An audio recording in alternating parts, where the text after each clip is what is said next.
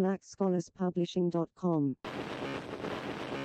that uh, we should get our own. Once we have our own, uh, we're respected for the fact that we can create our own.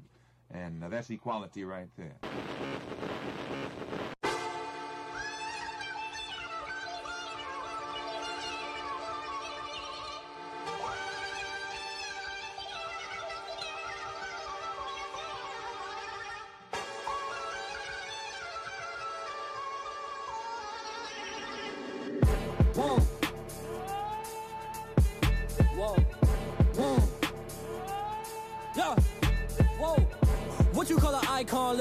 Start a record label, Misfits just did it. Whoa. Nylon cover five minutes. Whoa. We up too high. In the building. Uh. About to make a movie independent. Woo!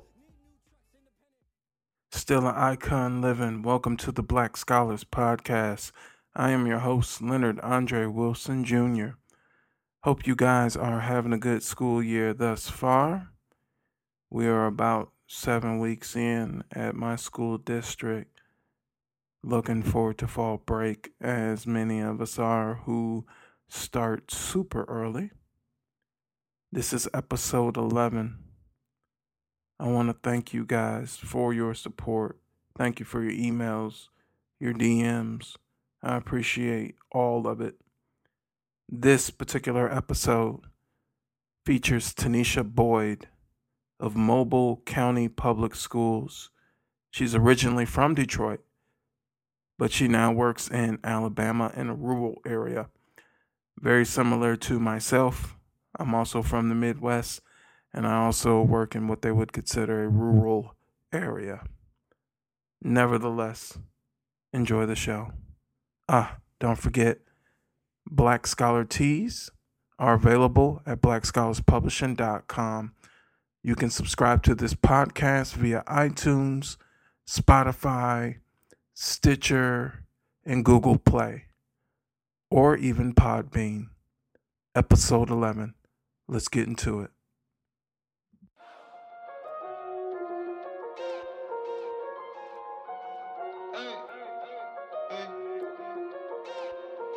I got him for. I just had dinner with the Obama. What did you do?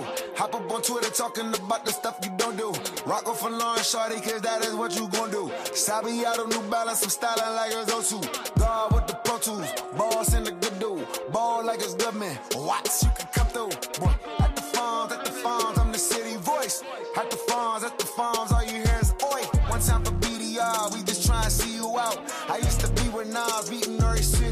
Why should you talking to? I'm respected by the OGs. Rappers was wearing garbage, I put them on the Supreme. I got no problems from anybody on the TV. Cause I got some partners from Chopper, Chopper, Chopper City. Old time, really. Coldest in my city, coldest in my county. Who's messing with me? I was selling sneakers, I was selling CDs. Now I'm selling streams and women's dreams that need me. I be seeing things that used to be official. So I speak to God and tell him, please forgive me. I've been ungrateful, I'm thankful. I've been ungrateful, I'm thankful. I've been ungrateful, but thankful. I've been ungrateful, but thankful. So let's go ahead and get into it. Welcome to the Black Scholars Podcast. Um, please introduce yourself to everyone, first and last name. Um, let them know where you teach, what you teach, how long you've been teaching, what brought you into teaching. Just overall, just a background story of you and your educational career. Sure. My name is Tanisha Boyd. I have been teaching now 17 years. I teach now eighth grade English language arts. Um, I'm currently working and um, have been here for almost seven years in Mobile, Alabama. I teach at Lott Middle School, which is um, in a rural area.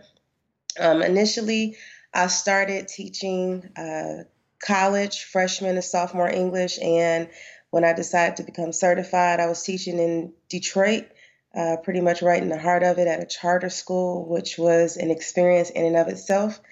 Um, I decided to start teaching, which is probably not the typical reason. I had plans to be a doctor, and um, I was going to make a lot of money and buy cute stuff. And then I took uh, chemistry and physics, and it told me that my path would be different.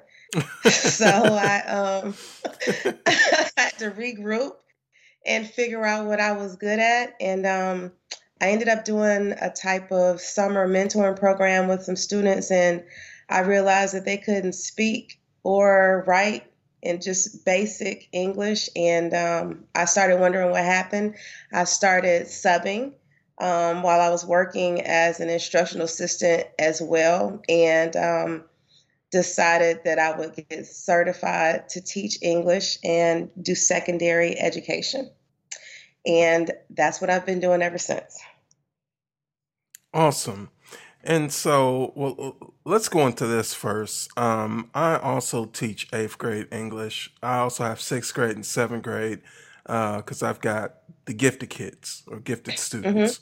Mm-hmm. Um, and I'm just going to be honest. Out of the three groups, the eighth grade group is my least favorite. That's two years in a row that I am not really enjoying teaching the eighth grade English students. I think it's because I come from a high school background and I've dealt with okay. ninth graders before. And so mm-hmm. I see a huge similarity in characteristics and traits between eighth graders and ninth graders. And it's just, it, it's really hard to describe for anyone who's never taught either age group. Um, they're interesting. It's an interesting bunch. How's that going for you? So I'm the opposite. I love eighth grade. I am not a fan of sixth and seventh grade um, because they are very different in each group. Sixth grade mm-hmm. is still trying to figure out what it means to be an independent learner mm-hmm. and have you know have that responsibility thrust upon them and they're still very emotional yeah. Seventh grade, it, it's a weird time. Hormones start to kick in. They're happy Monday at eight o'clock and Monday at twelve o'clock. Their whole life fell apart. Exactly. And then by one o'clock, they're all back together again. Exactly. Eighth grade, I find to be they are challenging, but I find them to be more interesting in the sense that um, they figured it out and they recognize that within the school, um, if it's a true middle school, they are the top dogs. They're the seniors, so to speak. And so yep. they like that whole I'm, you know, I'm older, I know more, you know, we're leaving here. And so for me, academically, it gives, I think it gives teachers um, a little more leeway. You have a little more power over them because they recognize they won't move away you right. know, they won't move on unless they can get it right with you. So I actually enjoy them and listening to their ways of thinking. I love it. Well, let me clarify. I do, you're absolutely right. I do indeed enjoy them academically. That's never been an mm-hmm. issue. You know, those are my seventh graders last year.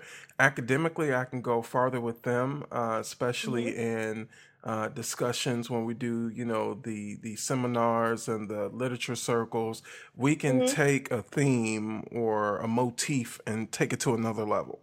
Um, okay. In that particular group, maybe I mean behavior wise with eighth grade, and it's only for me, it's only a couple who mm-hmm. they're they're very uh, disinterested, disengaged, and that's not uncommon dealing with a gifted group um, there's usually one or two in there that I think they call them uh, underachievers or low achievers, okay. um, despite the fact that they are intellectually capable of doing a high high level of work. Um, and that's really what I'm trying to figure out. Um, but I can take an example. So if I give an example of symbolism, and they will run with it like that. They want that to be the discussion for the entire class. And it's a good discussion, but it's not actually aligned to standard, right? Like it's not actually right. a lesson plan. It just was an example. Right. So yeah, that's that's the issue I'm having with eighth grade. But I, I 100% agree with you. Academically, you can go a lot farther with them.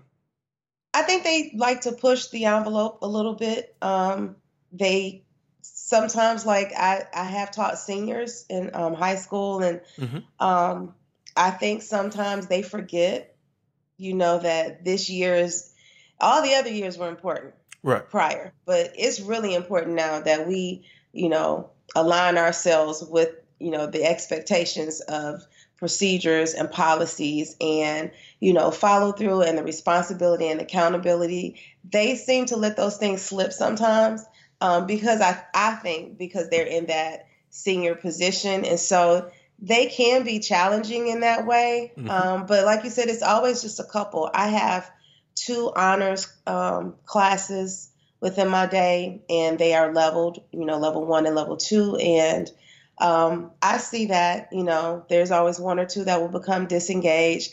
And not always, but sometimes I found when I, you know, look at test scores and I kind of engage them in conversation, they are so far beyond what we're talking about Right. that they don't want to be engaged in what and what's going on because they are thinking differently and um, they don't necessarily know what that is but i found that i have to do some pretty quick work um, in my with my honors students to kind of capture those kids because if not they will become a nightmare for you Right, absolutely. And uh, one of the methods I've used to kind of turn that around, I'm thinking of one eighth grader specifically, is uh, I've basically turned him into my assistant.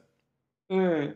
And uh, I Mhm. have him grade papers, I have him, you know, collect papers, I have him distribute papers, and that little piece of uh, autonomy has, you know, kind of switched, you know, his disengagement where he's a little bit more engaged now, and he's actually starting to do his work, but he's still he his particular story would take an entire podcast episode because Mm. he's surrounded by um, underachievers. Uh, He's surrounded by he has brothers who have been in and out of jail. Um, Wow. And the mom who is being um, pulled by too many different people and she can only do but so much. He doesn't know his Mhm. dad. And yeah, it's just there's there's outside things that are factoring to his his academic uh, motivation right now. Um, but he's a good kid nevertheless. So Right. But yeah, you like you said, you got to figure it out. You got to figure it out because we can't co- go the whole year with him disengaged and not living up to his expectations. So right now you also mentioned uh, you work in a rural area.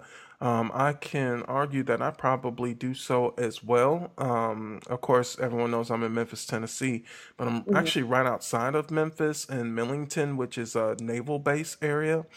Mhm. Um, and there's a lot of lot of horses out there, a lot of uh, country land and farmland out there. It's Mhm. pretty pretty underdeveloped still, so I'm pretty sure it still qualifies as rural because it's definitely not urban. Um, how has that? And are you originally from Detroit or? yes So you're from Detroit, so you're from the Midwest. I'm actually originally from Milwaukee, Midwest. Um, so Detroit should be bigger than Milwaukee, but I've been to Detroit before. Of course, you've probably been to Chicago before. So yeah coming from a metropolitan, you know, mid to large size city, then coming down south, where you're down south now and I'm down south now, and we're both working in rural uh, schools. How's that transition been for you? Has there was there a culture shock? How were you able to able to overcome that? Um, it wasn't, it wasn't. Um, I am originally from Detroit. My mom moved to Alabama when I was 10, and I left when I was 20.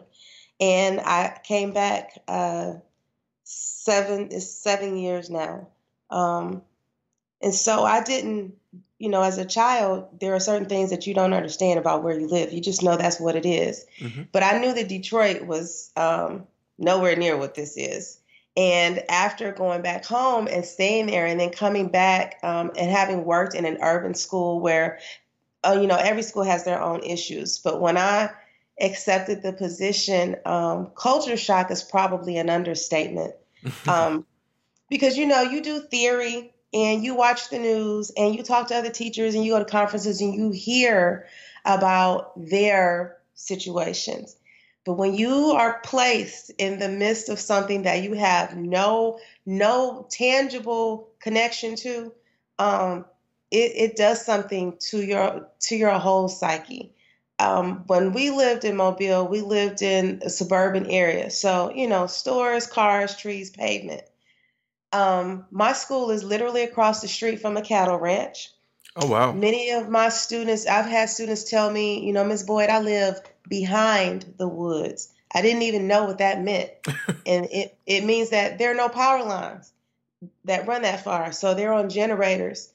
Um, their connection to the outside world. I'm not saying that they're, you know, in the Stone Ages, but things that seem the norm, um, even with regard to what's going on in current news, they're almost oblivious to it um, because it's not a it's not a focal point right. in their in their small community, whether it be their family or their little neighborhood.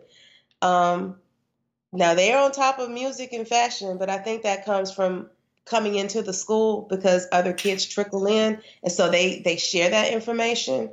Um, but I I cried a lot in the principal's office my first year because I didn't understand why it wasn't important to do homework or to come to school on a regular basis. I've had students tell me several times, "Oh yeah, we didn't come to school because we were deer hunting." There's a grocery store down the street from the school. Why why are we missing class? But that is the culture, and so I had to learn to adjust to what I had to acknowledge what was. You know, I just couldn't come in there with my ideals and change it. I had to acknowledge this is what it is, and I had to figure out how to shift their thinking mm-hmm. about what what was important and that's still a struggle because those are big things. You know, Mardi Gras is, you know, a major event where I am. And, you know, the government shuts down on Fat Tuesday and kids don't do any assignments. They don't study because they have to ride um, from Mobile to where my school is. Um, it's about 45 minutes away. Um, it's like an experience, you know, when they come to the city.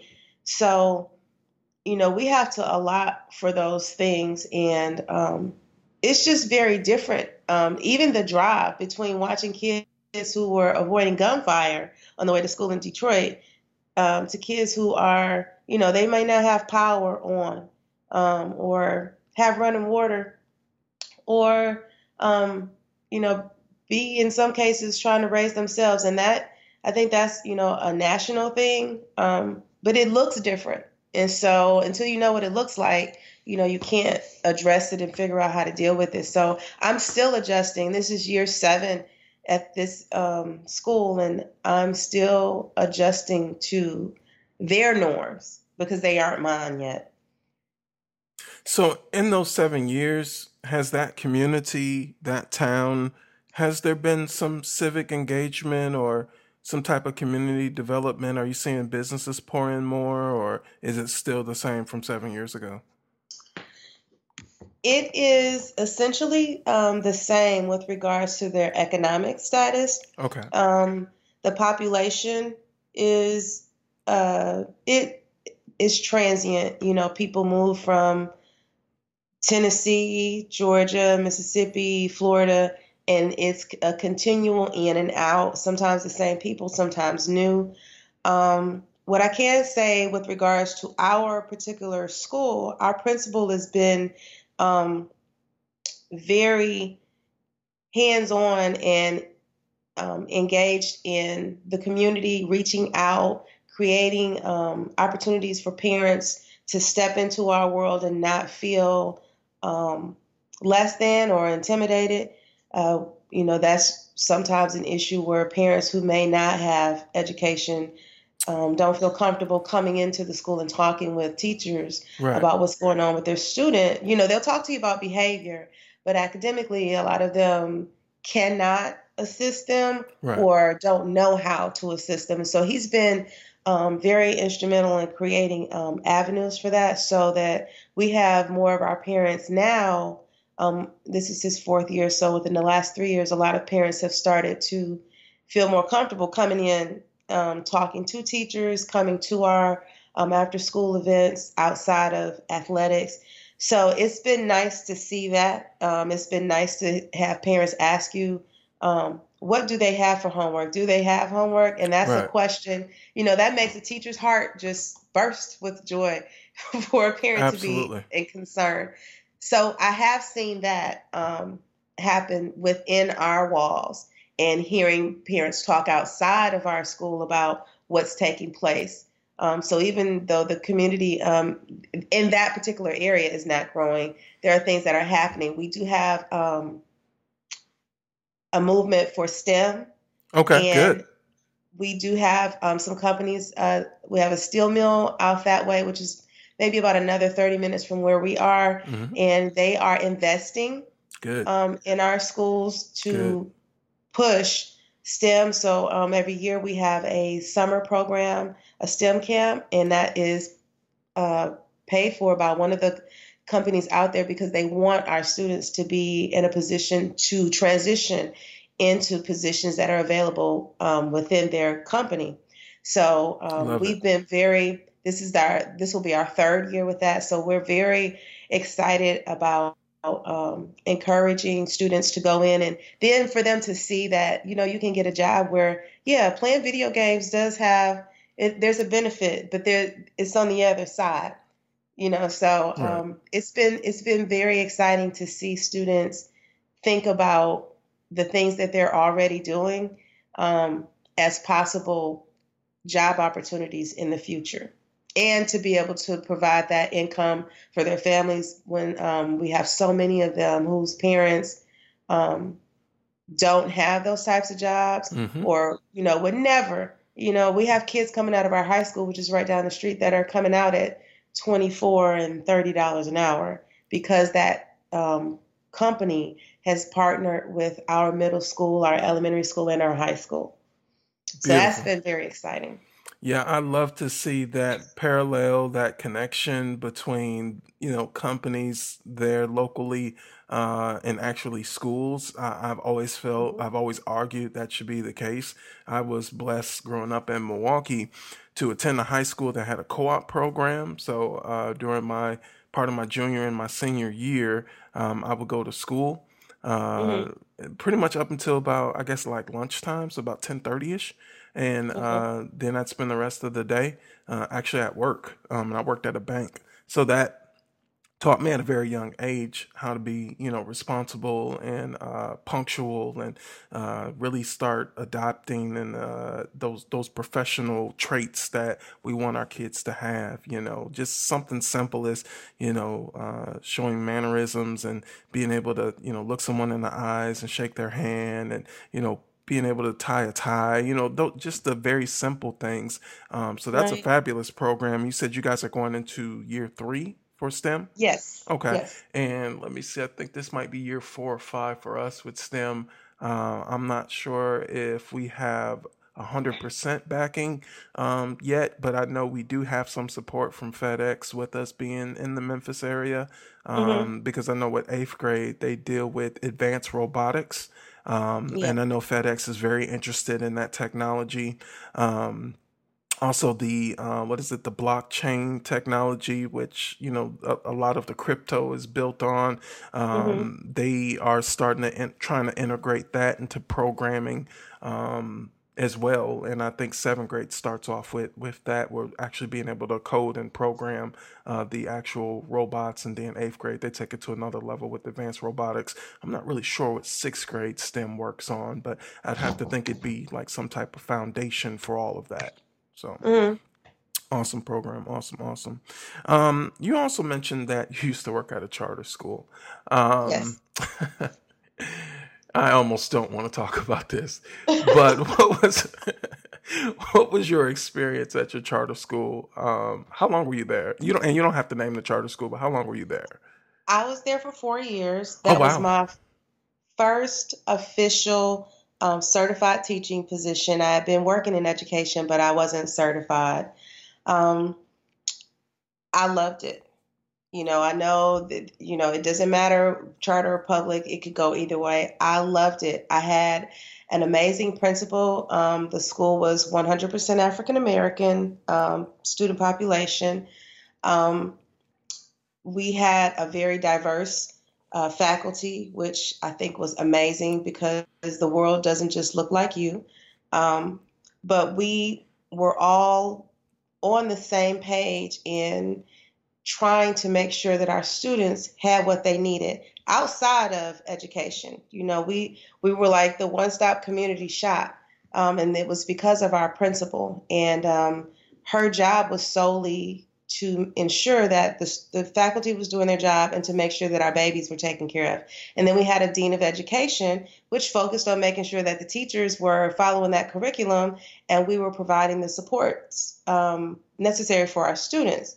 And so, you know, um, and then we we because we didn't do assistant principals at that particular school. Mm-hmm. Um, the days were you know just as long for any other teacher. But um, some things that i saw at that particular school that um, i think helped create the culture where um, you know once a week it didn't matter whether how the teachers felt about it there was an assembly to talk to our students about things that were current in their world. Bullying um, because at, at, that time that's when the suicides um, with the children started becoming a, a noticeable thing. It, it started making the news.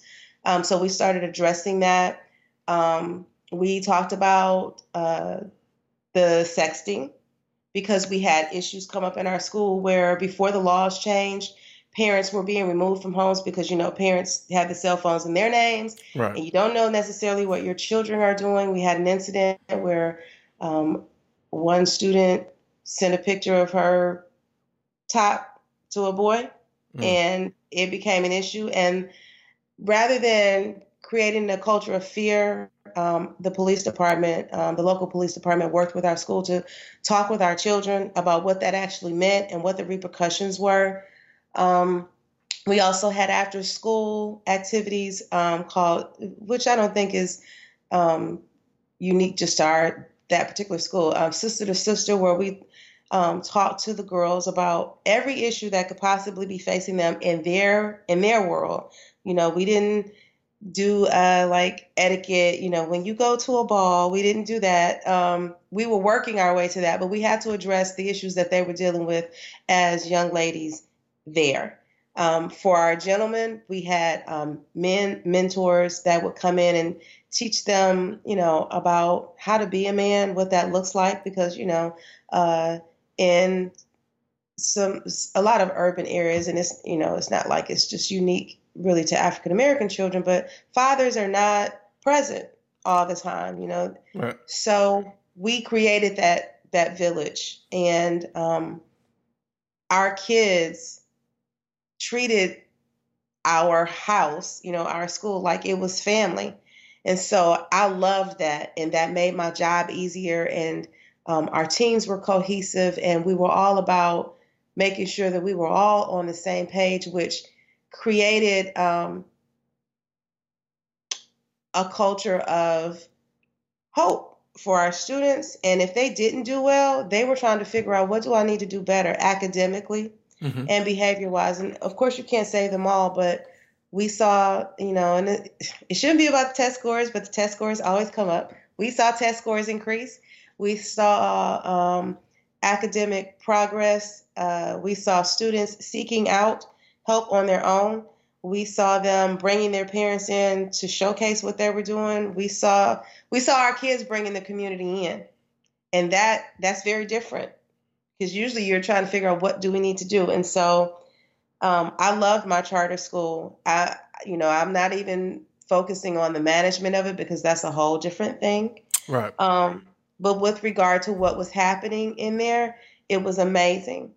And I know people feel different ways about charter schools and funding.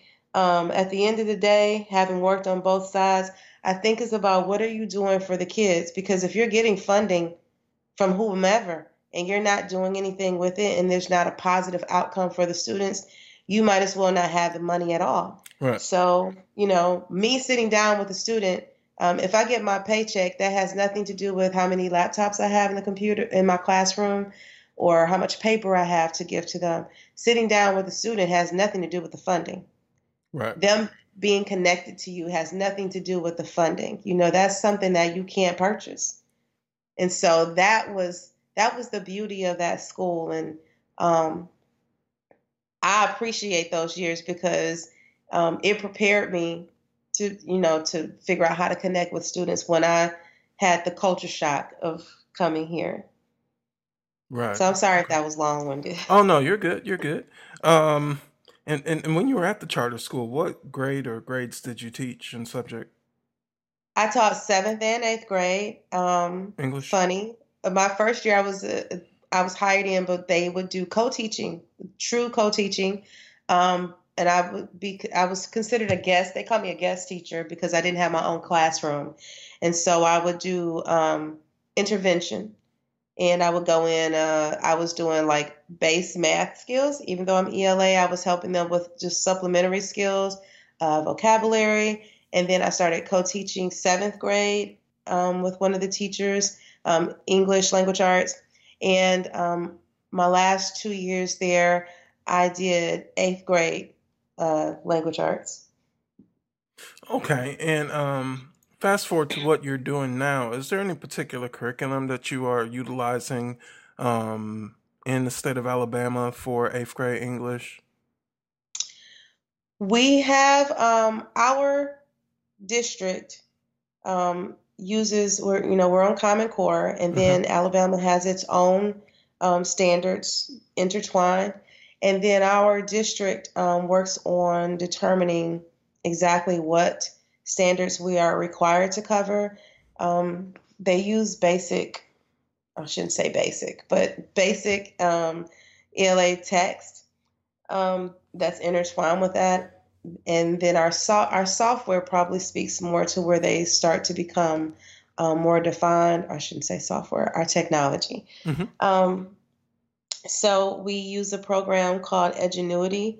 Um, have you heard of that? It sounds familiar. It's um it's ELA based and it's um, videos and it allows the students to kind of move at their own pace. Um, where it's standards driven, and we use that for our intervention. Um, and then when you go into our schools, um, while we are following that curriculum with a recommended pacing guide, um, and we are now, um, you know, being asked or encouraged to increase our technology use. Um, our particular school is using um, a few programs. We use ReadWorks, which um, Yeah. We use for differentiation. Okay.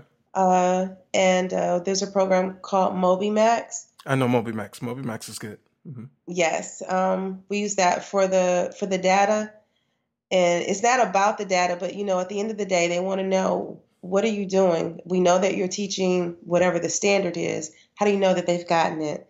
Uh, what if they don't get it? And so um, that program actually allows us to um, pull data um, that makes sense instead of a teacher sitting there trying to figure out who passed the test, who didn't pass the test. Let me make a graph.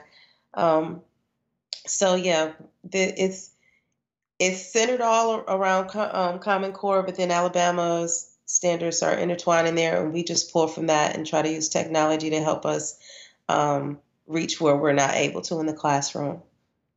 Um, two quick things. So MobyMax, I love MobyMax. Our school district, um, we use MobyMax for maybe three years, um, Mhm. th- three or four years. Last year we stopped, um, and we don't have it this year. But somehow I'm still able to log in and access um, all of the lessons and everything, which is great. Um, and I don't know if that's going to expire on me, so I need to double check that.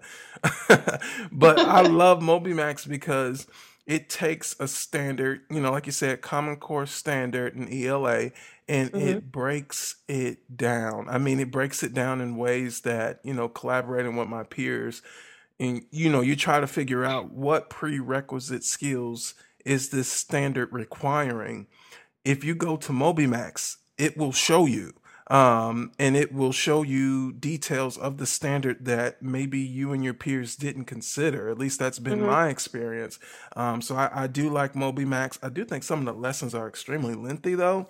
Um, Mm-hmm. but I'm the type of teacher where I'd rather slow down. I mean, a pacing guide is nice, but I'd rather slow it down. And if we don't get everything finished in that one class period, I kind of shrug my shoulders and say, I don't care. We'll continue tomorrow, you know, um, Exactly. because for me, the rigor and going in depth and making sure the kids have a thorough understanding and not just service surface understanding, excuse me, that mm. means so much more um, to me in the progress and performance of my students than yes. oh, did you teach this standard and did you guys cover this? Anytime I hear the verbiage cover, that means that there's not real teaching and learning going on. Like I understand yes. what people are saying, but it's like I'm not trying to cover you know 15 standards before we go to fall break. If we, right. you know, if we focus on the foundation of ELA, which is, you know, thinking of Common Core, those first three, arguably maybe those first four standards, mm-hmm. and reading literature and reading informational text, mm-hmm. if you can get your kids to do that by fall break, uh, trust me, they will be fine come, you know, state assessment, you know, whatever state you're in, they will be right. more than fine. Because if I got a mm-hmm. kid who can cite textual evidence, they know what theme is, they know what central idea is, they know how mm-hmm. to find them, they know how to mm-hmm. analyze their development. Mm-hmm. We're good. We're better than good because most kids can't do that because they've got teachers in front of them, and you know, Lord bless their heart, they're probably really good teachers. But sometimes you just don't know until you know that you just can't cover standards. Like you got to make sure these kids really thoroughly understand it, and you have to be able to assess them in multiple ways, not just mm-hmm. say multiple choice tests. You know, make right. your kids write. You know, I, I I encourage my kids to write every single day, even if it's just a short constructive response, even if it's just in their journal and it's a reflection. I need my kids thinking in written expression every mm-hmm. single day. Um, yes so yeah, so I, I do. I love Moby Max.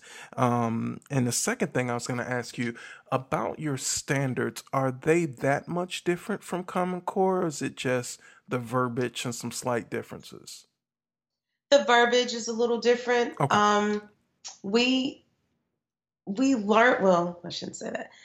Um, and looking at um, you know ours, you know when you do state testing and you can pull the data and it will for the one that we use, it allows us to look at the standards that the students are not getting, which is much more helpful than you didn't understand key ideas and details. I don't know what that means until you give me some specific focus on that. Right. Um, so, in us being able to look at the standards that they're being tested on, um, we see that we were looking at it and we're like, what is this?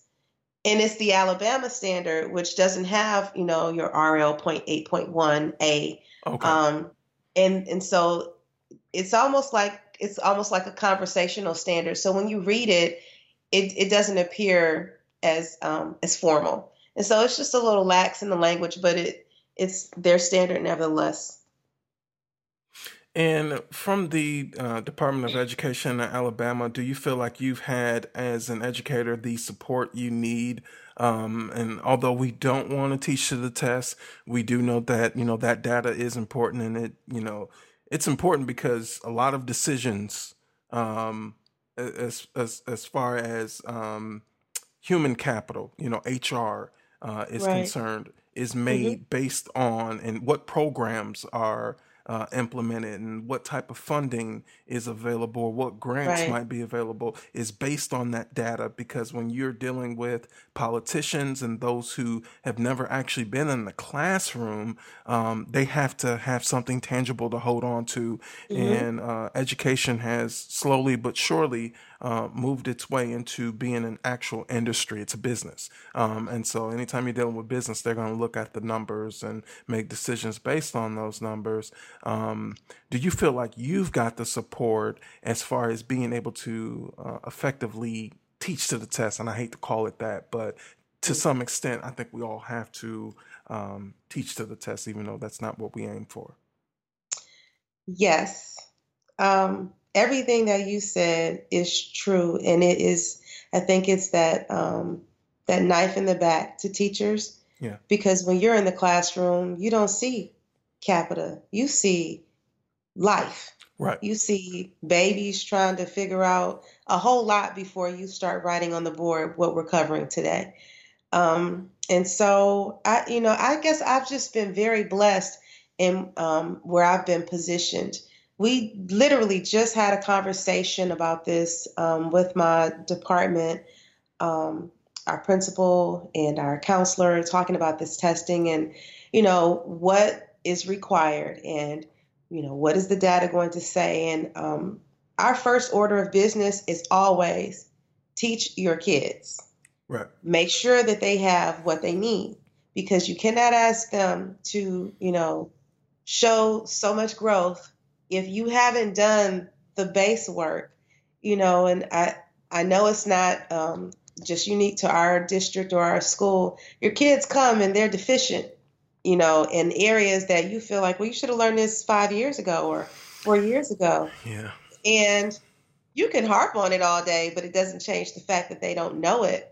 And so, um, while we are required to give this data at the end, um, you know, our our school has been very proactive in creating. Um, I guess I, our goal is the kids, but our principal is I don't I don't know if we think he's magic. He's done a very good job at creating a safe place for the teachers to feel like, listen, this is what we have to do. This test is coming. Right. We have to have the data. The goal is to make sure that our students are progressing and making gains. However, we have to be realistic in our approach to it. You know, you can't get the data and then say, we have to cover 27 standards by Christmas. and you have to, you know, you guys have to, you have to give me 250 point get no because you're going to scare them to death. And his his focus has always been figure out what your kids need. Use the data to help you do that and be realistic about what you can do. If you have 150 kids you can't expect all 150 to knock it off the charts right. you have to give them all the support that they need, encourage them, um, you know, to do their best in the classroom because the test is coming no matter what. But the classroom, you know, is every day. Um, so provide that support for them. Um, work with your team to figure out best practices, things that are working for them. Um, don't try to kill yourself trying to get them there because when they leave here, you know, the test doesn't stop them from going to the next grade. Right. Will they be ready? Will right. they have what they need for the next quarter when you have to raise the standard, when you have to increase the rigor? So um, we get that support in our school. And we do use the data to drive our instruction, mm-hmm. but we do not use that or look at that data, I should say, um, as as a nail in the coffin, you know, because sometimes the expectation is unrealistic and we acknowledge what it is but we, he always tells us you have to do what you can do. I expect you to do your best. And we're going to talk about you know some methods. Um, but don't don't get anxiety and pass that on to your students about this test because it's a test. It means something but at the end of the day they leave you. Right. and that test is just sitting there. And then they take another test you know. So um, he's been amazing at helping us figure out how to use that data to drive our instruction mm-hmm. on a daily basis as opposed to just the test. Because if you're using the data to help you figure out what you need to teach, mm-hmm. then you're not necessarily teaching just to the test. You're teaching to the expectations of your grade levels right. um, curriculum. Right. Right, definitely. Um, so let me ask you that, and I'm, I'm so glad you said that. And you sound like you have a great uh, leader at your school who um, has a really good perspective, uh, much better than most principals that uh, I've, I've, I've, met or, or heard about. But nevertheless, um, I almost forgot my question there. I think I did. Ah, it was a good one too. I'll, it'll, it'll I'll remember. It'll come back to me. Yeah, it'll come back to me. Um, but let's let's fast forward a little bit here. So you are also in a doctorate program. Is that correct? You're working on your EDD. Yes. What is the motivation behind your EDD? What are you aiming to do with that, and how's your experience been in doctorate school or doctoral school? Um, so I when I got my master's, that was my path to getting certified um, because I already had a bachelor's in English, and um, I like education, um, but my principal at the charter school I just thought she was amazing, and I saw how she got us to do things um, that you know I probably wouldn't have, you know, if she if if her delivery of it had been different. Um, and I saw her trying to change the lives of the students and changing the mindset of the teachers. And I'm like, that that is amazing and that is powerful um, in itself. And she didn't carry herself in an arrogant way. She was she was one of us, but she always told everybody in that school, from the top to the bottom, um, "There's more in you, and I would like to see you, you know, tap into that potential." And I just felt like I could do more um, to be effective. And then um, I started my doctoral program before I came here to Alabama, and the goal was to inspire teachers um, and change how students were being taught because I, I know what that feels like. You feel um, defeated, you feel overwhelmed, you feel insignificant, you feel inefficient.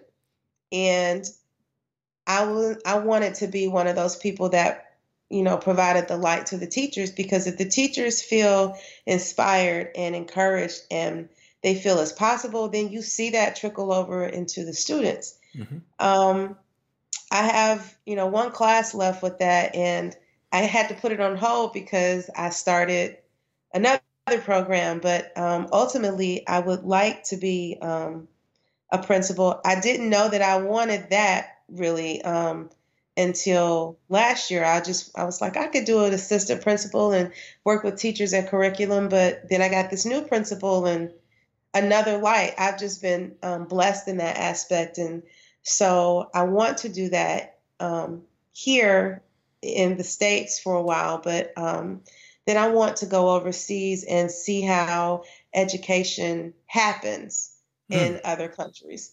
I think um, I think there's a deficiency in our country about what it really means to educate a student. Agreed.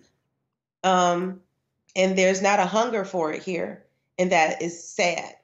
And when you watch television and hear about, you know, kids walking through war zones to get to school or schools where kids are doing amazing and they're not stressed about tests, I would like to know what that is. And I believe that um, it has to be transferable. It can't just be isolated to a particular, you know, continent or country. So um, I'm always fascinated by how people learn and um, I want to be able to get some of that and bring that back um, here and share that with principals and with teachers um, so that they can continue to do, you know, the hard work um, of getting our kids educated.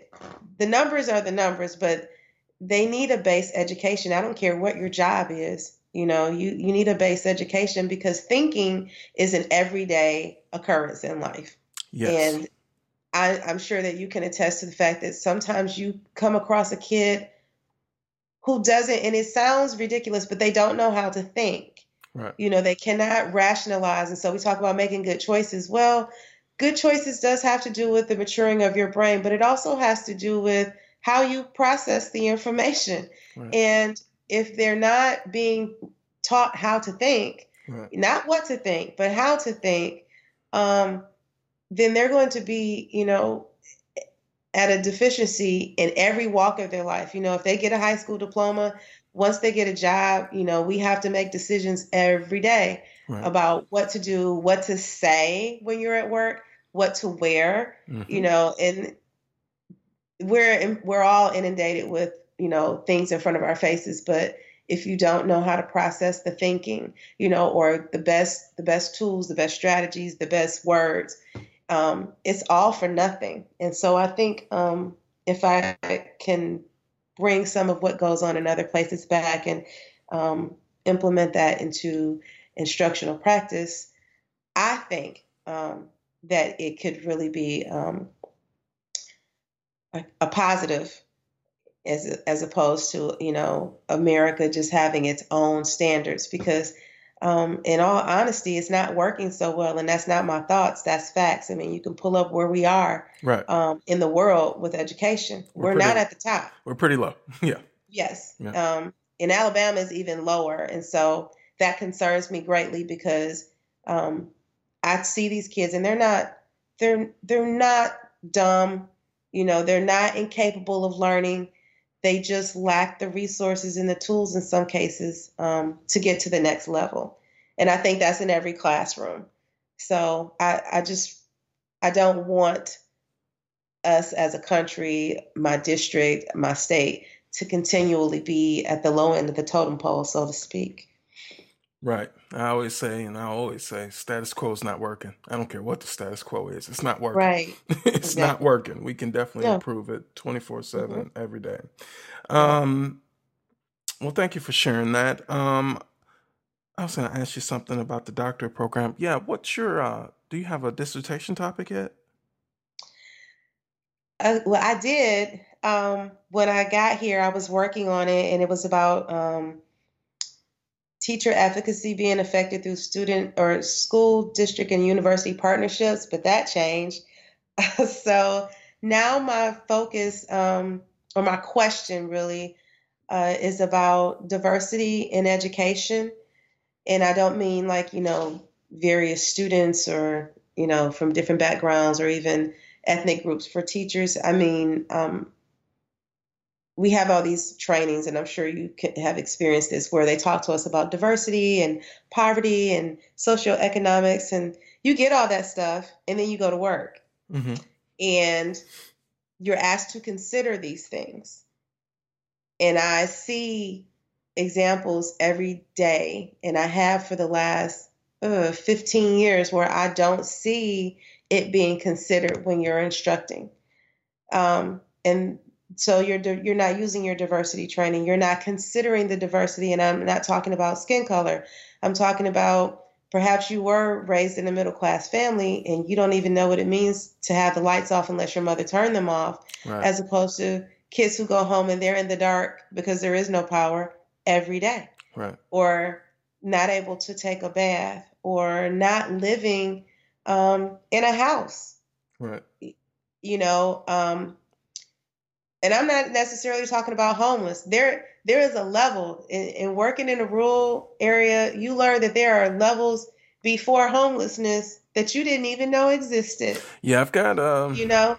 I've got students who live in the local motels and hotels in Millington, um, and I know I know for sure that they live there. So I guess that'd be technically homeless um, because they don't have an address where you can, you know, send things home to um, per se. I've got kids who actually right next to Walmart in Millington. Uh, there's a, a trailer park. Um, and some of these trailers are not in the best of conditions. I've heard of kids sleeping on different, you know, people's couches and floors. Um, I've heard of kids sleeping in their parents' cars or vans. Um, so I, I 100% agree with you there. Like there is different levels to homelessness and different conditions that our kids are going through that, um, you know, yeah, like you said, you go through these these culturally sensitive or diversity trainings, and are we really prepared, or do we really know how to implement that training when it deals with socioeconomics? And I'd argue we probably do not. Yeah, and and that that is concerning to me. Um, and you know, with myself included, because I had to do a self check. Do I think about you know the fact that this particular kid um, didn't sleep anywhere last night? Right. Literally did not sleep anywhere, or they haven't eaten, or um, they're angry because their clothes haven't been washed hmm um, you know, and they're being made fun of. I mean, there's so many levels of it. And then even looking at uh, the faculty, you know, does your does the administration, does the district consider those um, the backgrounds? And I and I know that you know there's lots of red tape about that, but do you consider that in placement of um, of teachers?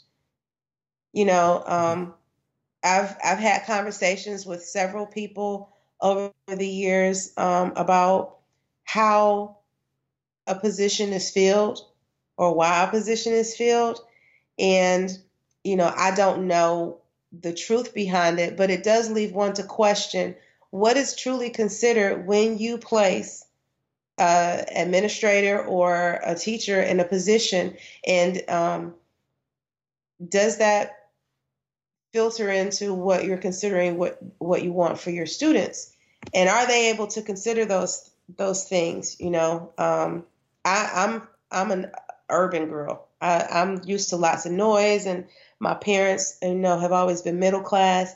I had to adjust my thinking with rural because I was in Detroit, so I understood what that was. Right. I didn't live that life with, you know, kids living in, you know, around gunshots and moving every six months. But, you know, there's always, you know, I got a family member who lives, you know, wherever, or you're exposed to it. I didn't know what this was. And so I've had to change my thinking, mm-hmm. which has changed how effective I am in the classroom. And so I don't necessarily have an answer. I'm interested more in is that something that we as educators consider? because in schools where it is considered, I'll just use as an example. I mean, the Ron Clark Academy is not a secret. If you are in education, you know about that school. Those kids do well. Mm-hmm. You know, their test scores speak for themselves. Um, they have the same kind of kids coming in and out that most of us do. Kids with problems, kids who don't have problems, kids with parents, kids who don't have parents, you know, social economic issues but something transforms in that school there's an expectation you know of what what we need to do to reach the kids what we won't focus on um, what's important and so when i see that i'm like that it works it doesn't necessarily have to be your cup of tea but it works and then i see other things and um, it just concerns me that diversity is just something that we pay we have paid for for trainings but we don't see it, or they only consider it with skin color. Well, you know, it, it goes a lot deeper than that, a lot deeper. Totally agree. Um, so, what's one thing that really upsets you or motivates you as a black educator in 2018? What is something that you see that needs to be addressed as far as black educators are concerned? I would like to see, and, and it, it's concerning um, because of the things that I've heard um, from parents, but I would love to see more black male educators outside of the positions of football coaches. Yeah, it and always. I get I get I called I get called coach so many times, even by my sense, uh, assistant principal, and I say, "What do I coach?" Reading comprehension? Hmm? Academic writing? What exactly do I coach? So in that sense, yeah, I do, co- but I don't coach a sport. Never have, probably never will because of the time commitment, and I'm just not that interested in it. But yeah, I'm sorry to interrupt. Go ahead. But yeah, I, okay. I, don't. I'm because a black right. man. Yeah, um, I'm not a coach. I, am a teacher, an educator. Right. A highly effective it's, one. It's, it's funny, and we laugh, um, and it seems so um, minute, but um, I've been I've been teaching 17 years, and off the top of my head, in the classroom, I'm just talking about in the classroom. I'm not talking about coaching. I can only recall two black male teachers in the classroom. Two. Wow. Um, and that bothers me because if you are in a metropolitan city, Chicago, Memphis, Nashville, Miami, Atlanta, there are a lot of black boys, and they all have a black mama or a black grandmother, and so we're not we're not lacking in that area in the classroom. They don't have anyone that looks like them, and if they don't make the football team or the basketball team, they don't get that that presence in their lives, uh, and that is concerning to me. I saw um, went to a conference and met a black male kindergarten teacher, and I almost fell over um, from shock and excitement at the same time. And he shared that, you know, people um, had concerns because they felt like if he's a male and he's teaching kindergarten, then mm-hmm. he must have some some secret issues. Mm-hmm. you know, Jackson. and I. Hmm? Oh, I'm sorry. I said Michael Jackson. Continue. yeah, you know, and I that was offensive, and, and so I said, and, and, and my my brother, um, you know, said that if he became a teacher, that he would want to teach like K five.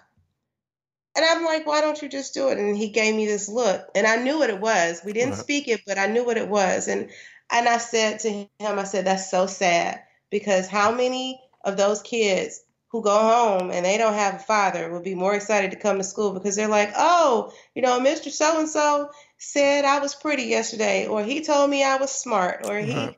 told me I did great. To get it from someone else, to get it from someone who's la- who's a who's a missing um, piece in your life, or they look like you. You know, my son used to tell me all the time when he was little, um, because he had a single parent home. I want somebody that looks like me.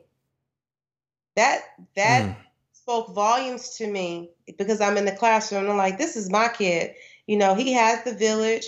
Um, he had a father who was not in the class in the in the home, but um, he wanted somebody on a daily basis that looked like him. And I thought, if my kid thinks like that, Right. what is going on with the hundred and something kids that I, that come across me every day? And so Mm. that that bothers me. Um, when I was in Michigan, one of the colleges up there had a program um, where they were asking for um, black males to attend their education program through an alternative certification program because they were lacking and giving them extended time. There were scholarships that were available, and um, that program did well for the time that it was up. But then I found out recently, since I've been here, that that school um, is no more. Um, Wow. so that's concerning uh, because it was an it was an available, a viable option for people who maybe thought, you know, I could maybe teach. You know, it, it's a hard job, but it's not an impossible job. No. If you feel like you can teach, then you probably should be teaching. Not maybe I'll teach today, you know. but if, if you if you feel drawn to it, that's probably the thing. And I don't like the stigma that's attached to it for black males. I Mhm. do not like that. I go to conferences every year, two or three times a year, and I can count um, the black men with both of my hands, and there's usually five or six hundred people there, and I can just use both of my hands, and and that is very sad. That that really does pierce me um, when I think about you know an issue, and as a black educator, that that part is lacking. Yeah, I recently uh tweeted out I wish I wish I worked with more guys. and I didn't mean that to be offensive, but I just I kind of isolate myself sometimes um because it's me and it's another uh male teacher uh there actually African American teacher there. There's two of us. Uh in an entire district an entire Mm. district who just actually just teach and don't coach there's Mhm. just two of us including myself wow. um yeah an entire district and there are other african americans in the classroom um but like you said they're either a pe teacher um or they're a coach um one of my assistant principals dr gordon um really good administrator really good person overall um he's African American, um, and that's it. So it's three of us in the building. Overall, it's just educators, two in the classroom who uh, do not teach. And you know, sometimes I recognize, like on my hall, um, in previous halls that I've been on, whether seventh grade or sixth grade hall, um, it's just with all of the women. Like sometimes, like there's like cattiness there, and I'm just I'm not there for that, right? Like the objective is kids, Right. so I just like if somebody's like got some little drama going on, I don't want to deal with that. Like I don't I don't deal with that at all. I just Mhm. close my door and teach to the best of my ability and just leave it at that. But yeah, I do wish that um, when I go to conferences, when I go to professional developments off campus, um, I also have been doing some work with the state uh, down in Nashville. And uh, when I'm down there, you know, I'm not doing this intentionally, um, but I will count and I will look and see how many African Americans are in here. And Yes. you know usually on one finger and and it's and it's and oh not one finger one hand and it, it's me right? And then hmm i see four women. Or maybe i can go to my second hand i see six or seven black women and then there's me and i'm looking for another guy and i'm looking for another guy. Wait i see a guy in the suit? Uh nope he's here for a different conference. He's not an educator and so it, it saddens me sometimes because I feel like I don't have anyone to connect to. It's one of my motivations of actually starting the podcast is to, you know, try to bring in, you know, more of this community for all black educators, but also for males as well too, black educators who are males as well too. Now, I'll be honest, on this show, um, I've only had one black male guest.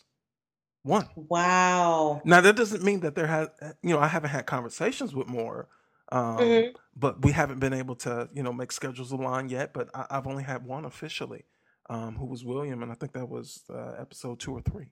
Um, so yeah, that that's telling. And you know, you look at the statistics: African American males are less than two percent uh, across the country in the classroom.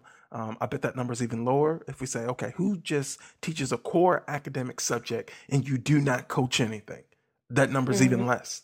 Um, and it's not to downplay or discredit coaches who are African American males, but it's a different level of focus when you're a science teacher, an English teacher, a math teacher, a social studies teacher, and that's what you focus on. Um, not the basketball team, not the football team. Nothing Right. wrong with that. Sports is important, but academically, um, I do feel like it's very important. Personally, I do feel it's very important through observational learning that kids get the opportunity to see a strong black male um, using their brain, you know, using their brain in front of them, you know, those think alouds, those read alouds, those that questioning, and really saying like, wow, like this is this is possible, this is capable. Even if you know a black boy doesn't want to become a teacher as he grows up, at least he gets the opportunity to see.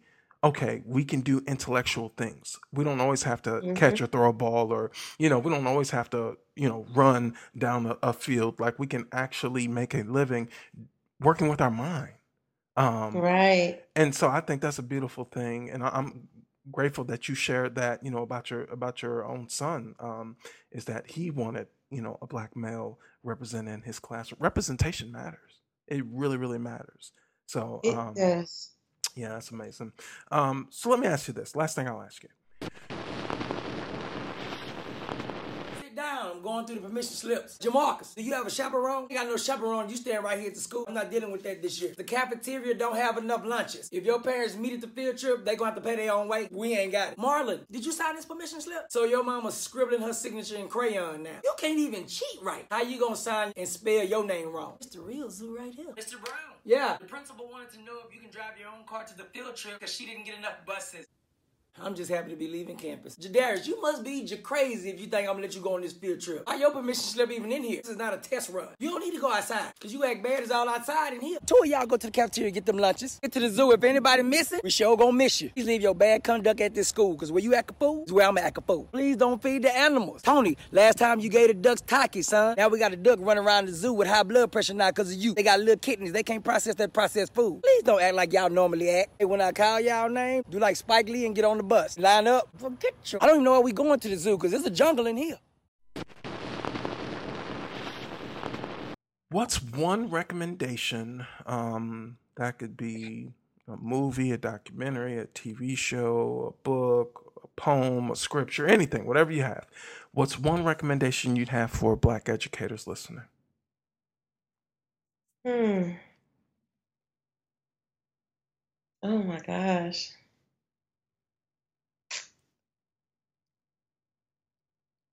Hmm. Be your truth. That that I would say that. Be your truth. I think um, sometimes when we walk in, um, there are stereotypes attached to us as Black educators. Sometimes we make the assumption that the stereotypes are there. Um, we feel certain types of pressure.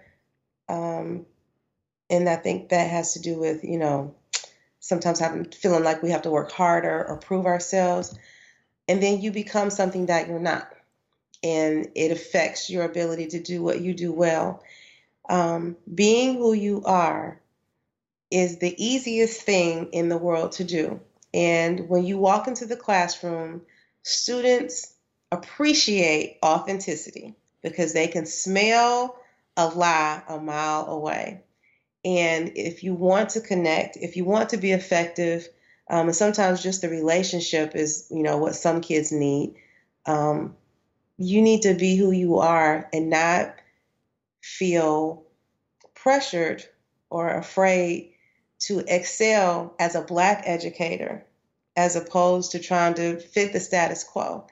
Um, I've learned that and I've been so much happier the last couple of years and just, you know, being my true self. And it's not, it means that sometimes I don't conjugate the verbs when I'm addressing my students because I need them to get the gist of what I'm trying to say. To say, um, sometimes it means that um, my delivery is not as polished as it should be, um, but my end result is always on point.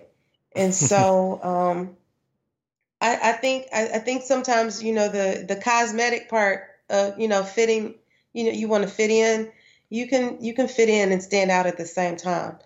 Um, and I think you have to just um, you just have to be your truth and that it was harder for me not to do that. And so I feel so much better now that I can just, you know, I am the black teacher. There are three, four of us at our school. Um, and we've kind of embraced that. You know, we're the black teachers. You can see, you can see that we are. Mm-hmm. Um, but this is how we are. We're not, we're not all, I hate to say this on this show, we're not all, you know, displaying ghetto um, antics on the side, and we're not um, we're not all proper at the same time. But we do know how to conjugate verbs, you know, and and speak formally. Um, but it's not always necessary to do what you need to do in the classroom because I don't come there, you know, to make friends. I, I enjoy the people that I work with, but I come to get those kids to the next level. Mm-hmm. You know, if they pass the test, that's great. But um, you know that should be everybody's goal and if if your goal is to teach children then you have to be your truth because that's what we're asking them to be we're asking them to be who they are and and and you know not be afraid to seek out their dreams and you can't come in there being somebody else and expect to be effective so be your truth black educators just walk walk in who you are and embrace that on a daily basis and people have to respect who you are they just have to respect that's what it is. They don't necessarily have to like it, but they really do um, respect when you're just being your true self. What can I say? Mamba out. Thank you for listening to the Black Scholars Podcast. For more information, Sometimes go to blackscholarspublishing.com. You just gotta.